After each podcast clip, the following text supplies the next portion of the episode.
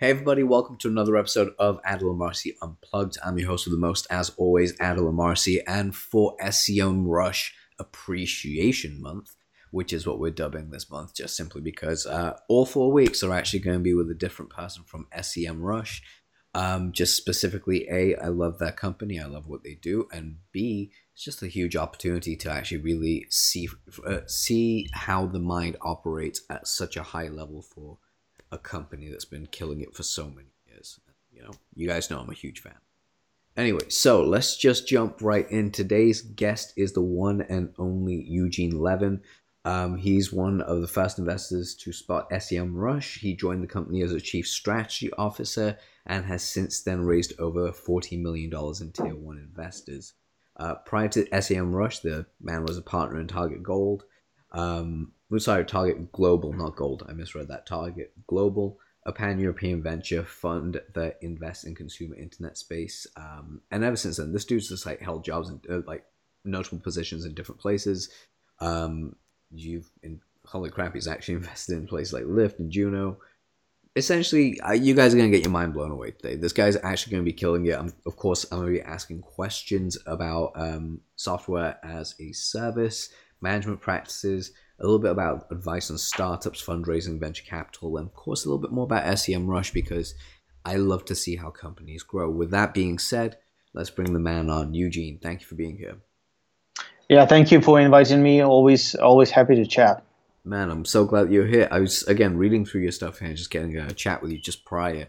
My brain's coming up with all these different questions I want to ask you right out the gate. But before we do that, uh, and before, of course, we jump right in, just a quick shout out to our sponsors for this episode, and that is, of course, semrush.com. And if uh, we're also sponsored by adilamarsi.com, where you guys can go see previous episodes, um, comment, share, see the new content they're putting up, and you know, just get in touch with me because I'm an open person. Okay, so let's just dive into this. So, Eugene, right away, I want to say that how long have you actually been with SEMrush now? It's almost four years. Um, I think I think I joined uh, around March 16. Uh, so yeah, almost four years. But I knew I knew founders for probably six years so far. So and I used product pretty much since uh, I, I want to say 2011, but might be even earlier. So yeah, because SEMrush, I remember SEMrush back in 09 to oh, like 2009 to 2012 was kind of the sweet spot when I started really looking at SEMrush. It was so archaic back then, but it was such a good system. Yeah, like we we made tons of progress since then in terms of uh, you know product roadmap. Mm-hmm. I think in you know we, we usually when we talk to people to just show the scale of changes. Uh, in 2000 2008 and pretty much all the way till 2012, SEMrush had primarily two products in SEM competitive intelligence, and that was it. And now we have over 40 different products that cover pretty much all aspects of online visibility management from like search engine optimization and social media to um, general competitive intelligence and content marketing. So, pretty much everything. Uh, yeah, but back in the day, it was uh, kind of more of a SEM competitive intelligence product, and that's how I started using it. Um, first as a marketer, and then uh, as as an investor to do due diligence on some companies. That is actually incredible, and actually gave me a question that I really wanted to ask you, and that was something along the lines of when SEMrush, because I remember originally it was just as you described it, as its iterations it's changed throughout time.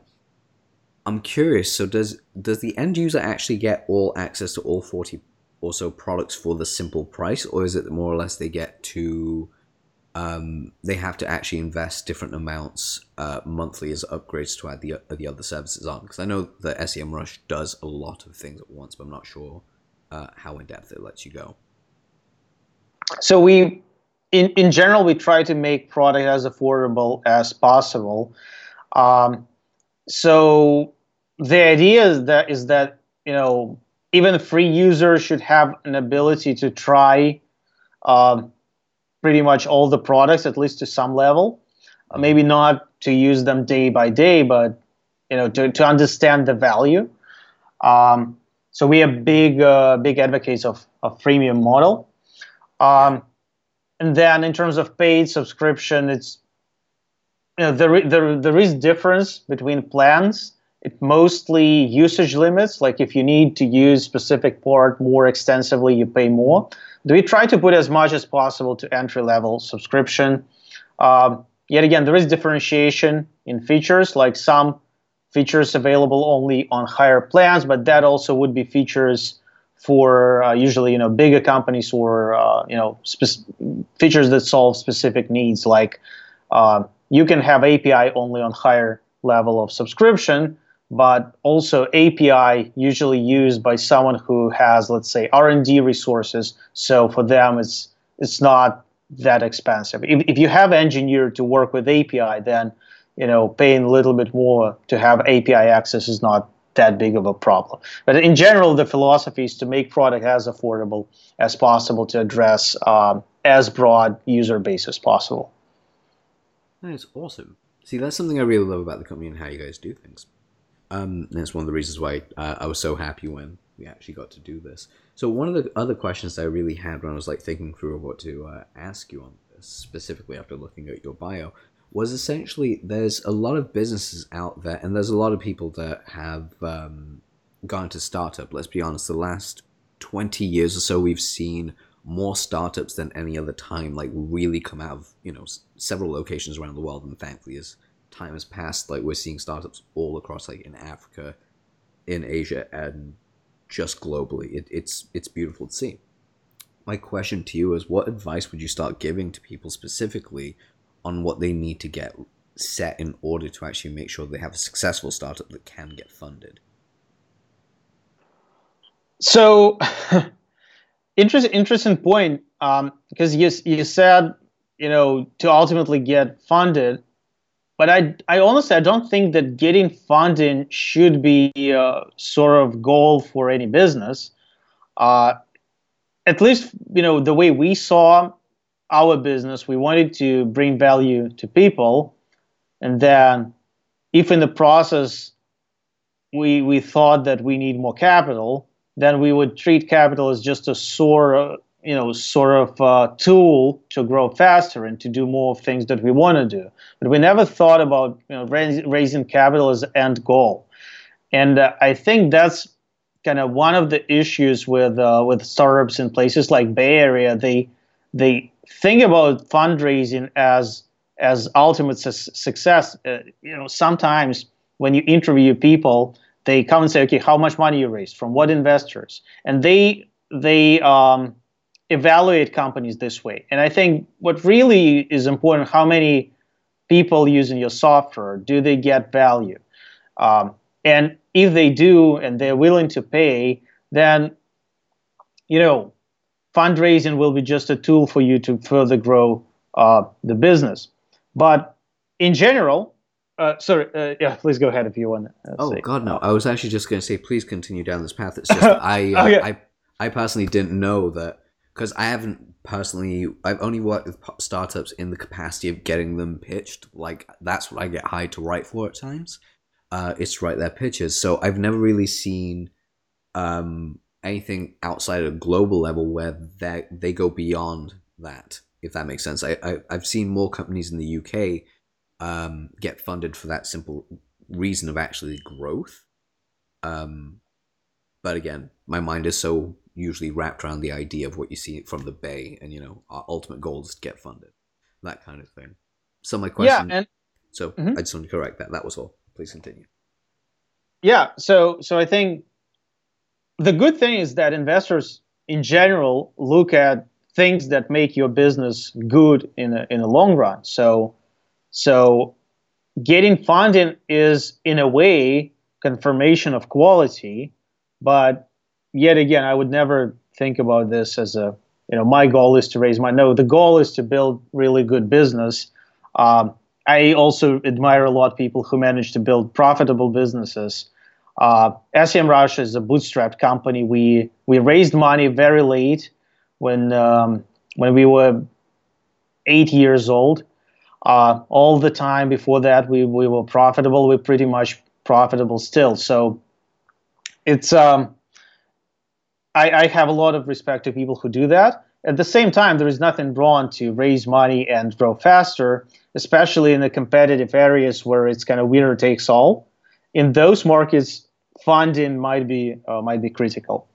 But you know, getting getting back to the basics, I think the advice that I can give would really depend on the stage of the startup. So if it's um, if it's a you know seed stage company, uh, the you know would be one advice. If it's a if it's a growth stage company, there would be different advice. So what what do you think would be more interesting for people to hear? Both, actually. Both. Okay. So yeah, I mean, seed stage, um, super simple. Technically, uh, you need a big idea um, that that is kind of in lines with with trends.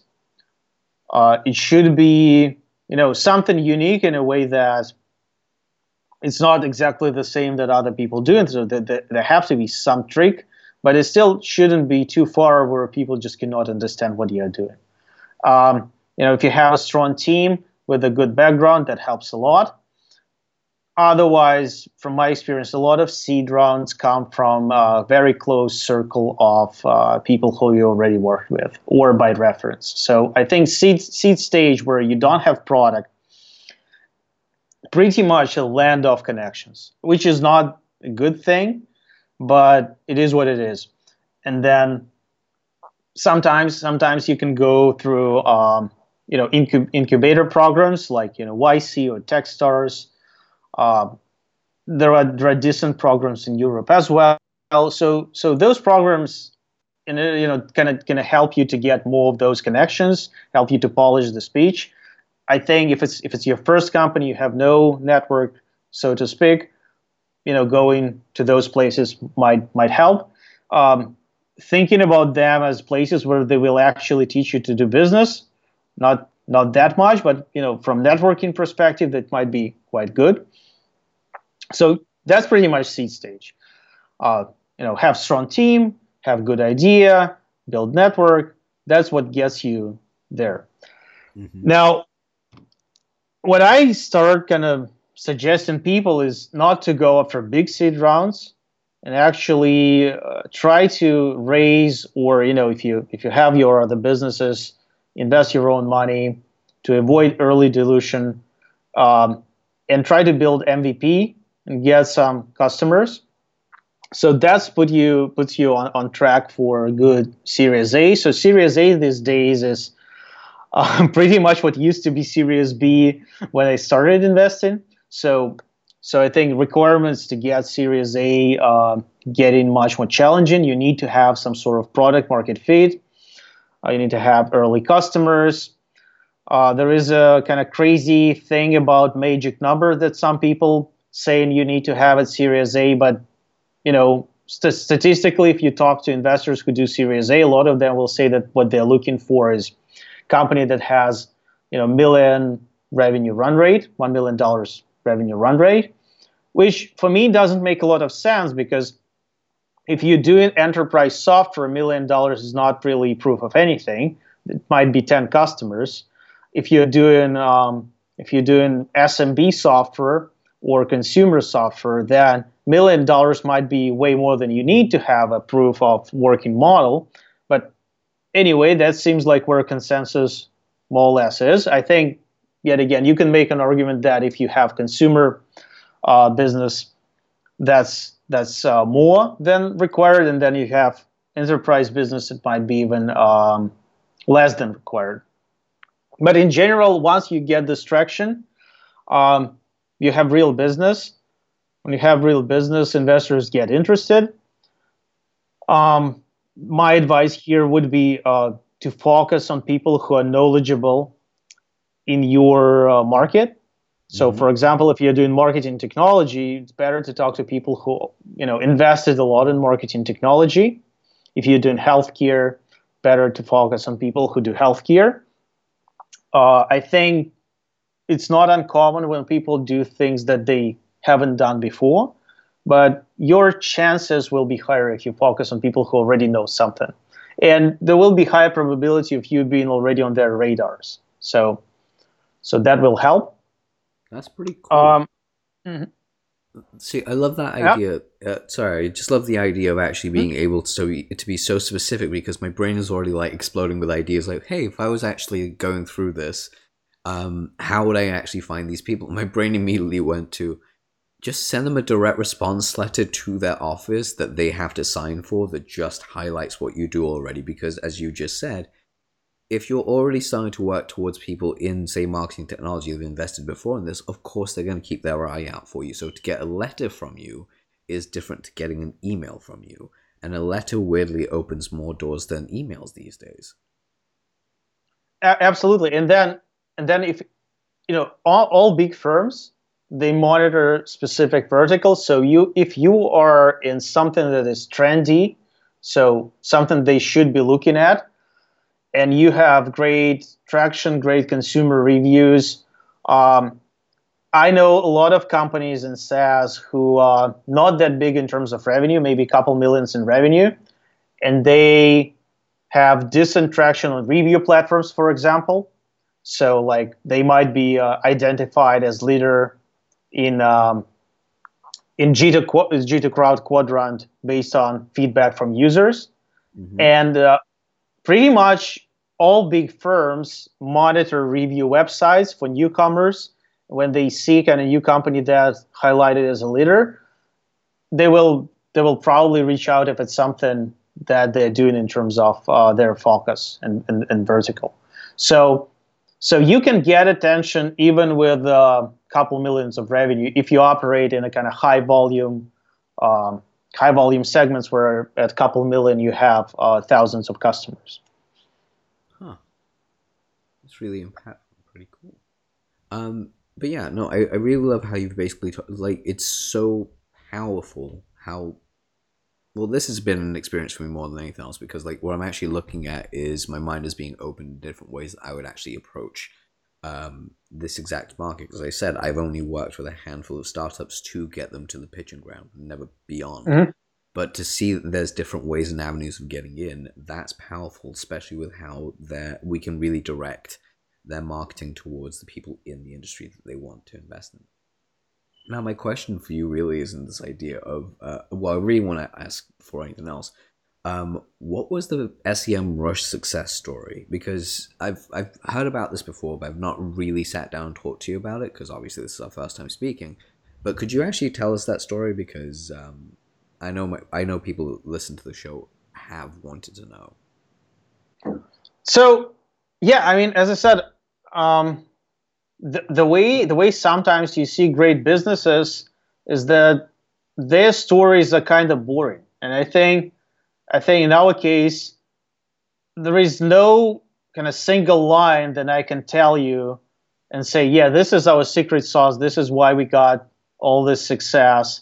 Um, and, and, you will be, your, your mind will be, will be blown away. There is nothing like this. This instead of this, many many tiny things and years and years of work and and this kind of overnight success that takes 10 years to build um, and um, you know the reality is as i said we started uh, with uh, two products in in sem competitive intelligence space uh, in a in a very competitive martech industry mm-hmm. Uh, outnumbered outfunded so so ultimate underdog.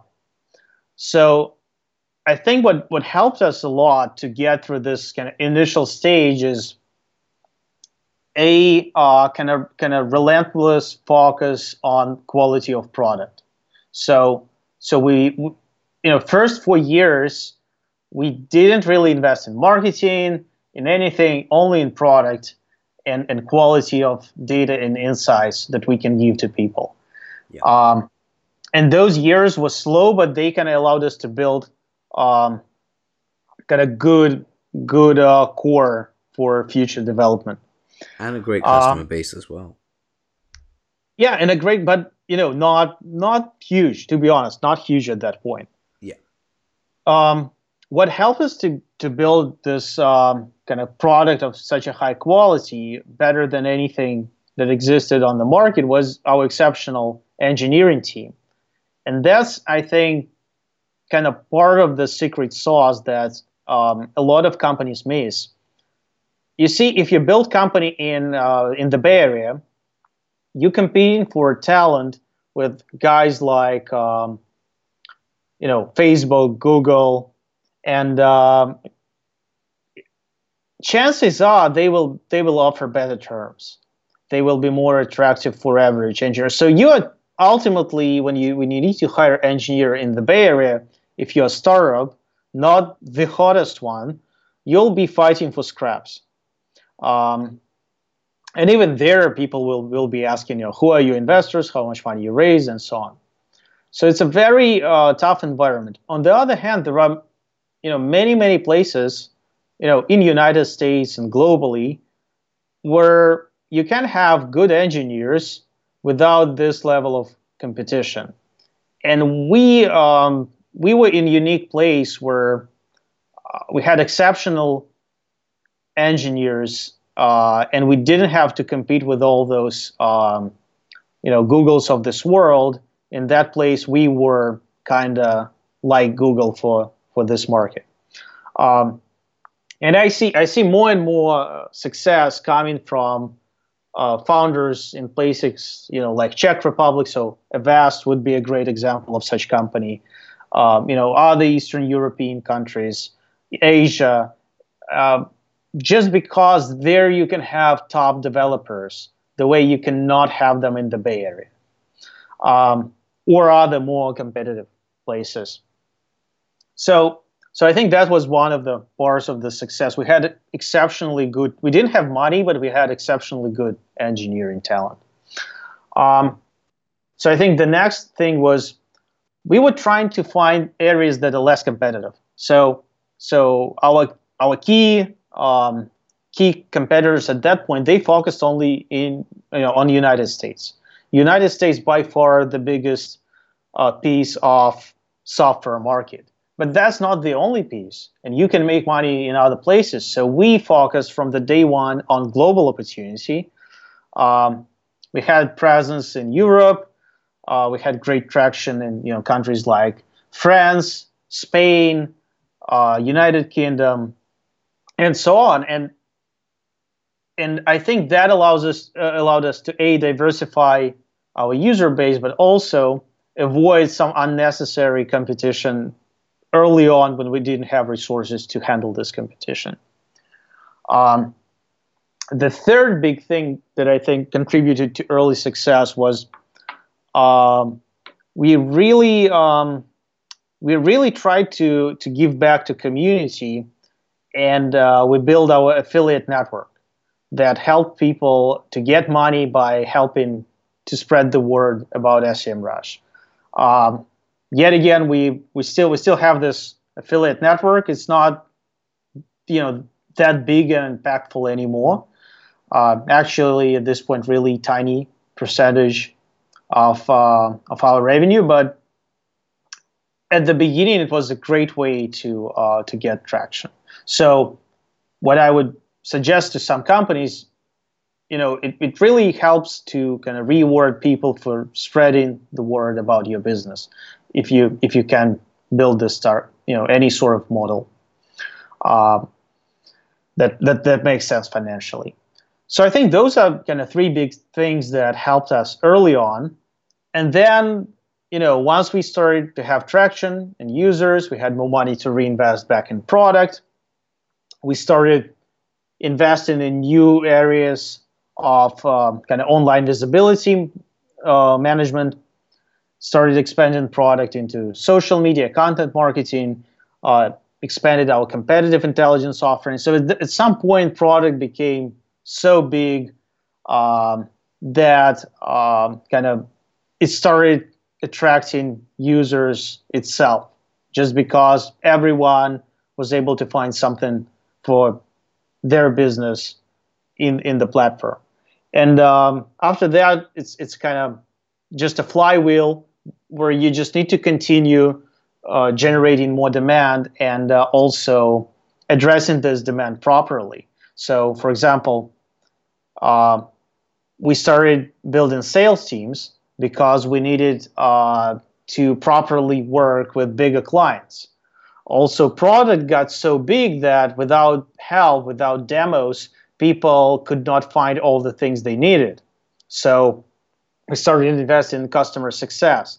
But you know those steps are kind of easy when you already have a working product, kind of working working working uh, viral user acquisition based on you know your reputation and your brand and uh, quality of products that you that you provide. So building sales teams and customer success is important. It's it's a kind of secret knowledge in a way. We have some of the best people in the industry working for us, but it's uh, it's kind of intuitive step step to make. Uh, but you still you still need to hire right people. You still need to uh, make good kind of processes and properly integrate it into into the business.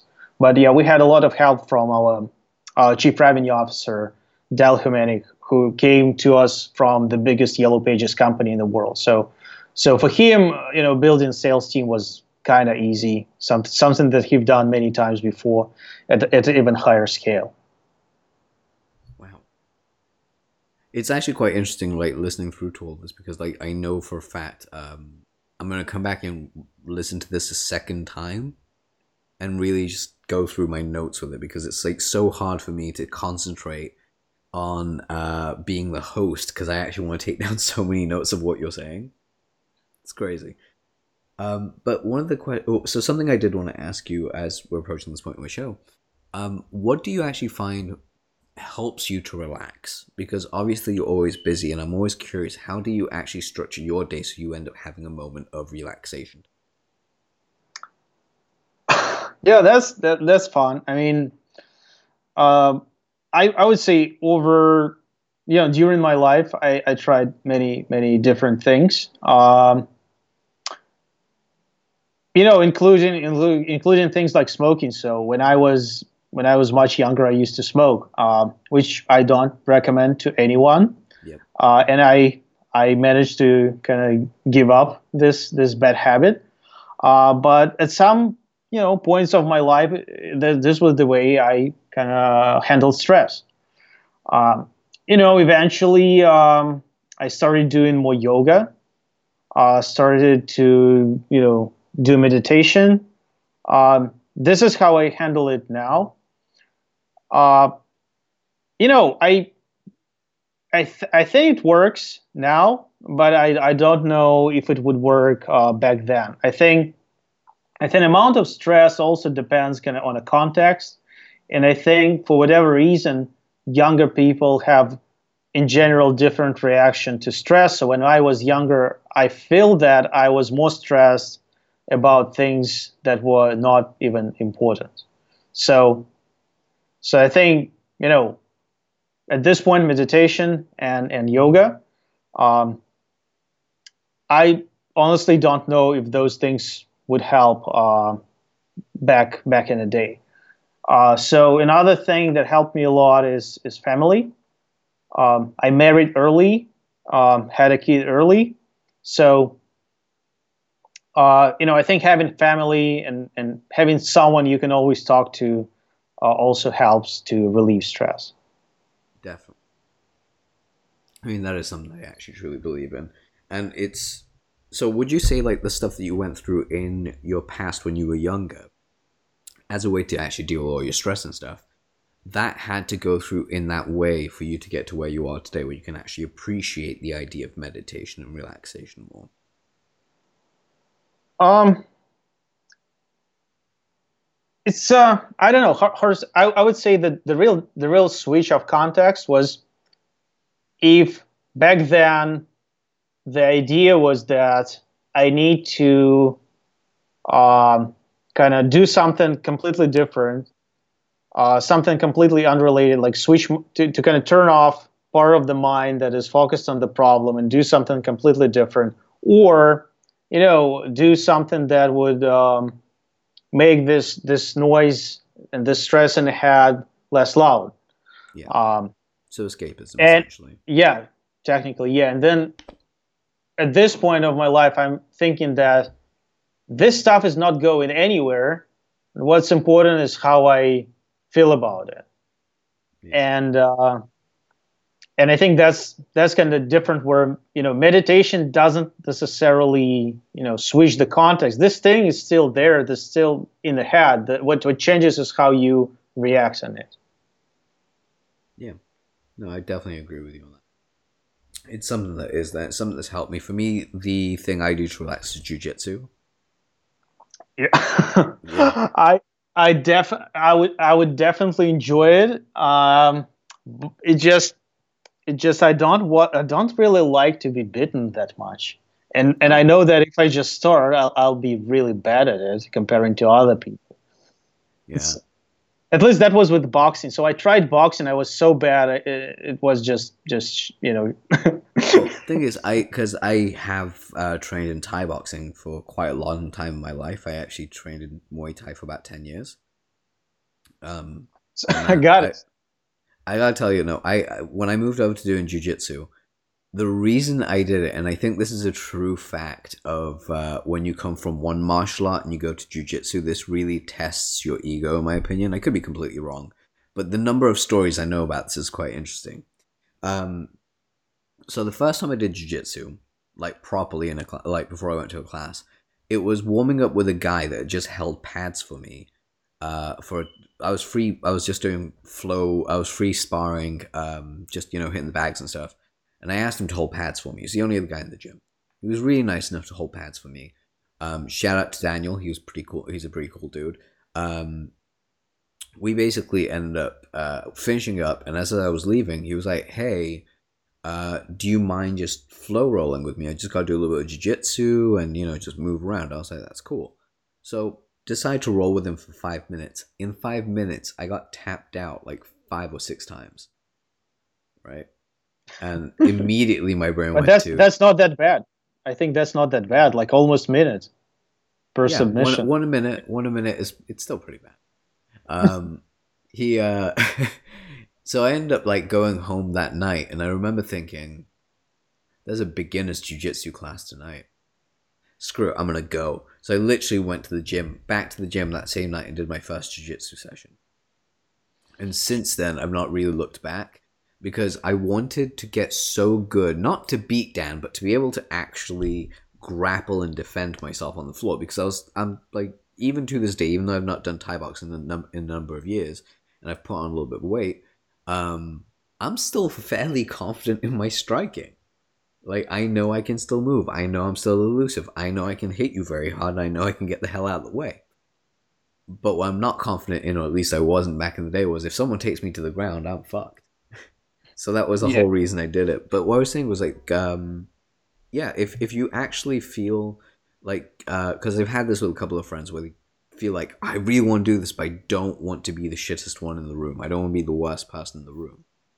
The best thing I'd say: go to a beginners class not like a mixed class, go to a specific beginners class where everyone is equally as shit. And, like you'll feel amazing. And I and I don't mean this in a horrible way, but I did a beginners class on uh, a few days ago because I was coming off a couple of injuries. And I thought, okay, I'm gonna do a beginners class because I can't be bothered to get up at six o'clock in the morning every day to go to the gym. I just can't, some days I want to sleep. I don't want to. I don't want to go to the gym at six. I was like, you got to get out of that habit. You got to do one session jiu-jitsu and you'll be fine. So I decided to go in the evening. I usually don't go in the evenings, but I decided to go at this point. And we were just Yeah. doing mount escapes. I, I literally, like, Huh? the thing is, like, my mount is really good. I'm a guy that plays off my back. So I'm a guard player. That is my home. Fight me off my back all day. I'll defend and I'll still get a submission. I'll fight you through there. I'll make it tough. It'll be a fun day for me. Whereas if I'm playing like a top position like mount or you know half guard, Mhm. I get really nervous. I get very nervous because I, I I'm com- I'm not confident there. Like I'm capable, but I'm not confident. Mainly because everyone I train with is a higher belt than me, and is insanely good. Um, so we're there. and It's a bunch of white belts and me, the blue belt. I'm like one step, like one belt above them, but by about a couple of years experience underneath me. And I just started dominating these white belts, and I, I'm sorry to say, it just felt so good to just be like, "Nah, you ain't getting out of this thing. I got you. Ha- I got you pinned down." that right there will make you feel like you're the best in a class. But the good thing is, nine out of ten times, you're not going to have someone with more experience in being in a beginner's class. You'll have people who have been trained for two or three months, but not so much that like they can destroy you. Like you'll be able, you'll be surprised how quickly you'll be able to advance in jujitsu. Yeah, as, as I said, definitely something something I should do. My plan was to wait till my kid gets to t- his teens and then go together because I would be not that old and he would be kind of already not that small, so Wait, he could how- also do it. How old is he? So he's five, so I was thinking when he's like Dude, 14, him now. 15. No, no, take him now. Uh, I, I, another thing, you don't want them to do this thing in school. No, they So- That that's the thing with jujitsu. You won't be you won't do it at school because a good jujitsu school will actually literally tell you this is the only place you should do it.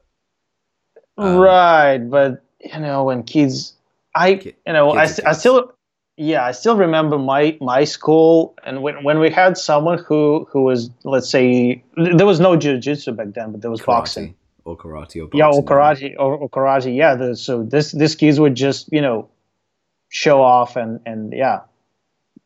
You, you would you would feel that they're dangerous, like even even the, even if they hardly if ever hit anyone, but you know Yeah, I guess so. But like, definitely, I'd say personally for me, and I'm only saying this because this is one of the things I was very very grateful for.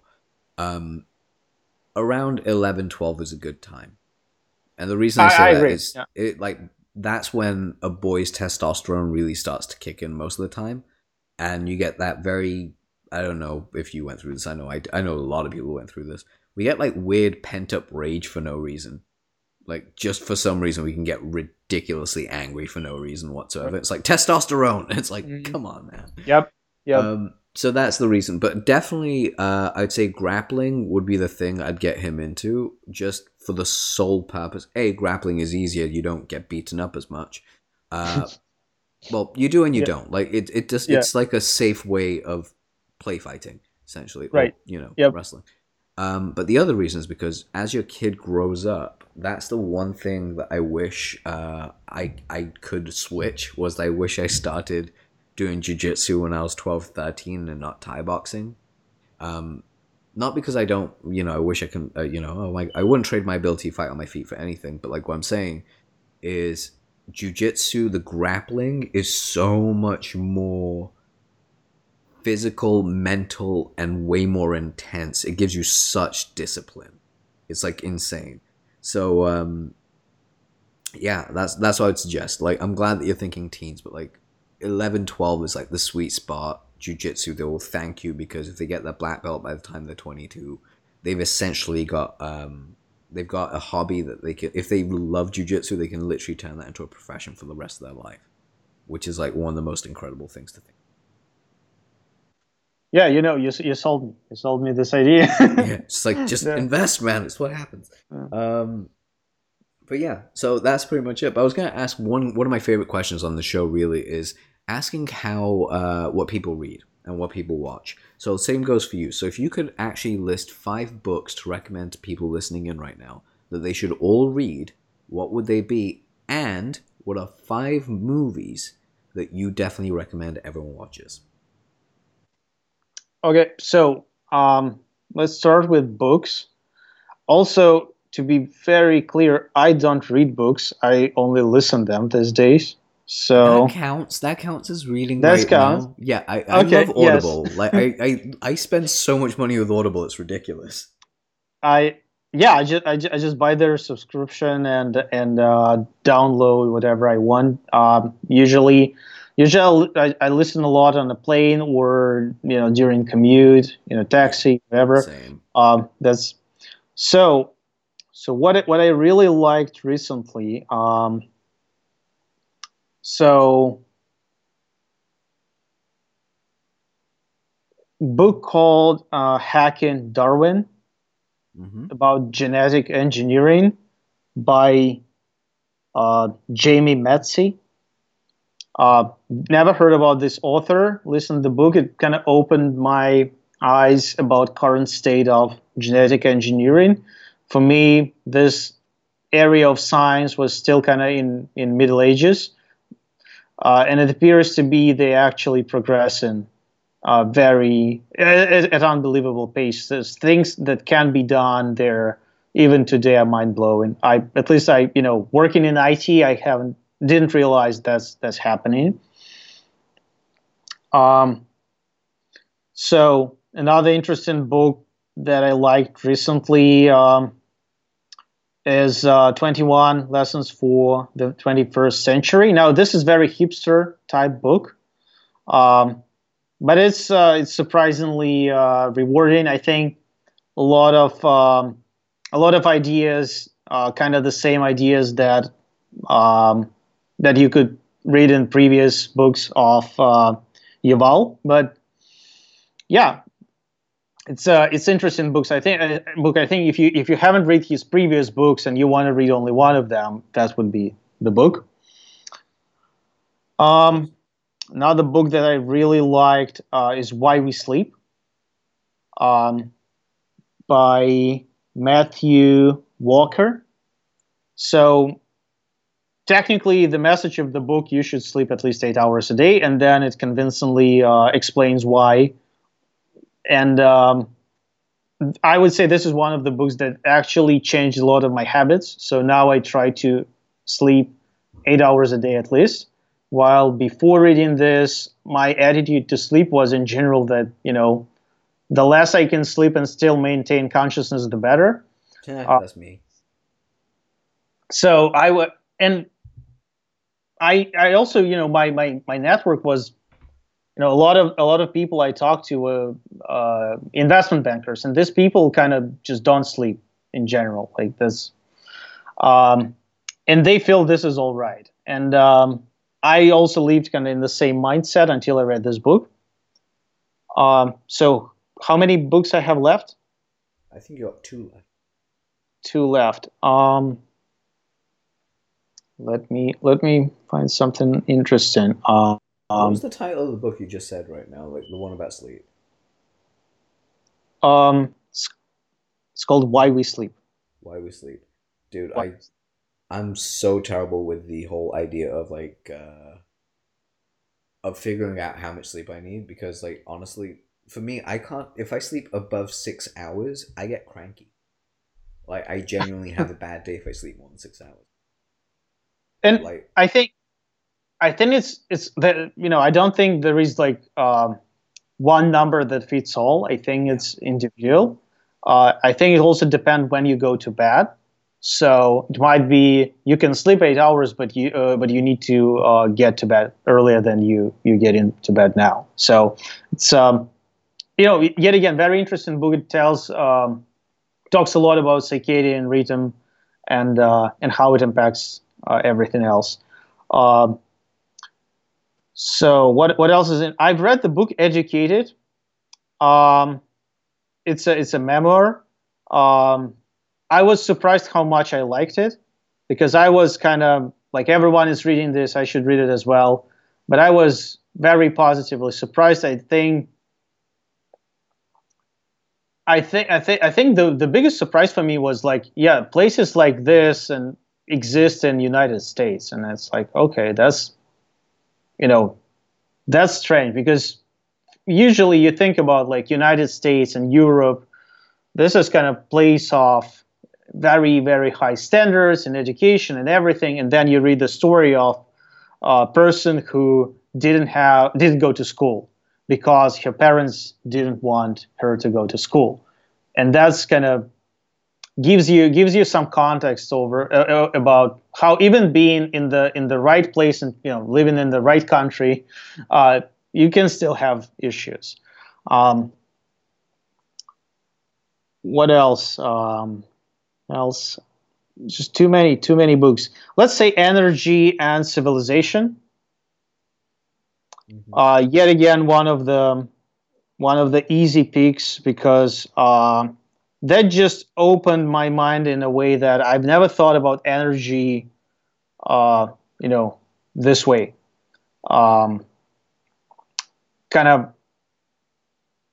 the, the the whole the whole idea is that um, you know the way people use energy evolved dramatically and helped people to evolve and and change the way societies interact, not just on a technological level, but even even in terms of uh, you know the way the, the way our society is structured, the way our countries and politics function. So all all of this somehow have connection to energy in, in a way, and also the flow of energy, because uh, you know it's it's it's surprising that you know for example energy content of food that we eat it takes you know much more energy to produce it. But then in some types of food it takes much more energy to deliver it to us. So so the energy that was was spent on the item that you're eating was spent not necessarily in the growing process but for some types of food more in the logistics delivery or processing rather than initial investment in in this item. So you know just helps to understand world better. I think that's that's my list of books that's awesome i actually love that so what about your movies or do you not watch movies um, I do. I actually watch too much movies. There's no such thing. All right, so tell me what are five? Okay, not even like all time greats, but just five movies you'd be like, you need to watch these five movies. Um. So uh, okay, I I like comic book movies a lot. Nice. Uh, I'm super happy that they're finally getting what they deserve, because, mm. like, for a long time, they were shit yeah, they they were really bad movies. Like Dude, nobody. Like everyone, about. everyone talks about Sam Raimi's Spider Man being amazing. I'm like, no, it isn't. It's terrible. Yeah, those those things were terrible. But now they finally finally uh, get to the point where they're real movies. Yep. Tom so Holland, keeping it amazing. Tom Tom's doing a great job. Kind of yeah, kind of Spider Man. Oh, quick question: Did you watch? I know I keep going on about Spider Man right now, but did you watch uh, Spider Man into Into the Spider Verse? Oh yeah, absolutely. Yeah, we Dude. went you know, the whole family. Yeah, really liked it. Best they, Spider-Man they, they did, movie. That's the, the crazy thing. It's actually kind of Oscar caliber, mm-hmm. you know, uh, motion picture. So and story. The story's incredible. And did you see all the little Easter eggs? Uh, I, I think I got some of them, but I don't think I've ca- I've caught all. There's one from Community because a lot of people don't know this, but Donald Glover, aka Childish Gambino, the musician, um, when he was on Community, they actually when they were redoing Spider-Man with Andrew Garfield, um, someone goes, "Why doesn't Donald Glover play the new Spider-Man?" And of course, he didn't play the new Spider-Man, but Marvel liked the idea so much they actually created uh, Miles Morales in honor of Donald Glover. And Donald really? Glover, yeah, he also voiced him in um, he voiced him in the cartoon where Miles Morales was was uh, shown, the Spider Man. I think it's Ultimate Spider Man, and um, he also played Uncle Aaron, aka the Prowler, in Spider Man Homecoming because he's uh, he's the one that gets he's like, why does your voice sound funny? Like he's he's the weapons buyer, like he's making fun of Spider Man, and goes, I've got a nephew in this neighborhood. That's basically Uncle Aaron from um, in Spider Verse. So this all ties in because here's the crazy Easter egg. In the scene where you first meet Aaron and um, you know where he runs off to his uncle's apartment, the if you watch the TV screen, it's the scene from Community where Donald Glover gets out of the bed wearing a Spider-Man t-shirt, so he ends up being Spider-Man. And it's a really long way of an Easter egg, but it is a fucking deep embedded Easter egg. And I was like, wow. I love these. I love these little things. They make me so happy. Yeah, I need I need to to read the whole story. Kind of. Yeah, I I didn't know about that. That's that's cool. It's, it's insanely good. All right, so we got comic book movies for sure. What else? What are the other ones? yeah. Got? So so yeah, let's let's try to go through the list. So I think so. Do we exclude comic book movies? we still keep them? Oh no, that uh, that's just a that that one pick because there's so many good ones. You just put them okay. in one area. Okay. Okay. Cool. So then would be uh, definitely Pulp Fiction. Yep. Um. So uh, Schindler, uh, Schindler's List. Mm-hmm. Uh, I, I, I think for those two, I just don't really have to explain, right? They, they're just yeah, no, awesome. you don't have to. Yeah. This brilliant. Yeah, I like Interstellar. Good movie. Uh, surprisingly, yeah, I I expected it to be super boring. Like when I when I kind of just you know watched trailers, saw how long this movie is, I thought this is going to be like uh, like Space Odyssey. It's just going to be pointlessly long and boring, and and, and they actually made a I think very good movie, and uh, I think you know there are a lot of a lot of sci-fi movies.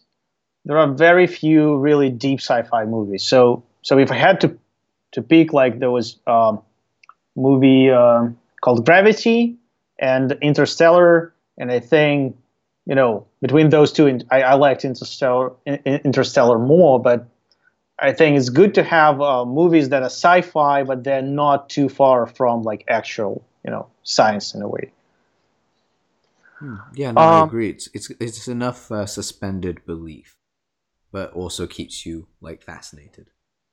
Yeah, because I mean, real real life might be too boring for movie. When when you watch all the like movies about what you know things that actually happen, like biopics uh, about uh, Neil Armstrong and uh, and uh, the moon landing. Now they're interesting movies, but they don't have kind of the level of excitement that that sci- sci-fi movie can can generate because you know unfortunately life is a little bit boring for a good sci-fi movie but yeah. uh, but those sci-fi movies they can stay in the area where it's not crazy unrealistic but you can do things that you cannot do in real life. So really like that. So um so how many movies we have? Oh dude that's five. Oh, that's already five. Yeah, pretty cool. Unless you count Interstellar and um, the other one together, Gravity. But no, we... no. Oh no, I would not put Gravity in the in the list if I put Interstellar. oh, fair enough. Okay, no, so you got one left. You got one left. Um. So let's let's do Back to the Future. um, just such a great actually, movie. It's. I I think I think looking back and rewatching it, it's actually not such a great movie. Oh no! But... If you watch if you watch it today and that was your first exposure, terrible movie. But as you grew up with it, it has nostalgia. It's like Home Alone. Right. Yeah. Right. I think yeah. But but I think between Home Alone and this one, I would rather go for uh, Back to the Future. At least they have DeLorean and. But I, I think in terms of movies that impacted lot my life, yeah, that you know that was one of the very um, impactful movies. Definitely. For me, one of the ones that a lot of people don't know I love, and it's a really weird movie. It's uh, it stars Jean Claude Van Damme, and it's called The Kickboxer. Oh, I love it. Yeah, I love that movie. I literally used to watch that movie as a child. Like it right, was right, like, like twenty times. Yeah, and then all of a sudden, that's the reason I don't believe that people when people go like watching violent movies makes violent people. I'm like, no, it doesn't. I, am not a violent. Well, actually, I technically could be, but I only train. I don't hit others. There's a difference. Um, but it doesn't make violent yeah. people. But it was funny because like I end up fighting professional. I end up fighting for a while as well, like uh, in the amateurs and you know professionally and stuff like that for a while. Um, during a couple of years of my time, which is quite fun. But anyway, what I was going to say, because we're actually coming up to the top of the show, dude, this has been so much fun, and I hope to get you back on in future. Yeah, absolutely. Would be happy uh, to do more stuff. Uh, really enjoyed the conversation. Likewise. If you're ever in London, hit me up, dude. It'll be fun to meet you, meet you in person. Ah, I, absolutely. I go go to London a couple times a year usually. So yeah, that's pretty cool. Guys, we will see you next week on another episode where I'll be interviewing someone else from the lovely team at SEMrush. Uh, tune in then. As always, please have a great weekend. Uh, or if you're listening to this on a Monday, have a. I hope you had a great weekend. Um, kick ass, enjoy the time, and as always, please rate, subscribe, review, and share this if you love what we do. Take care, guys.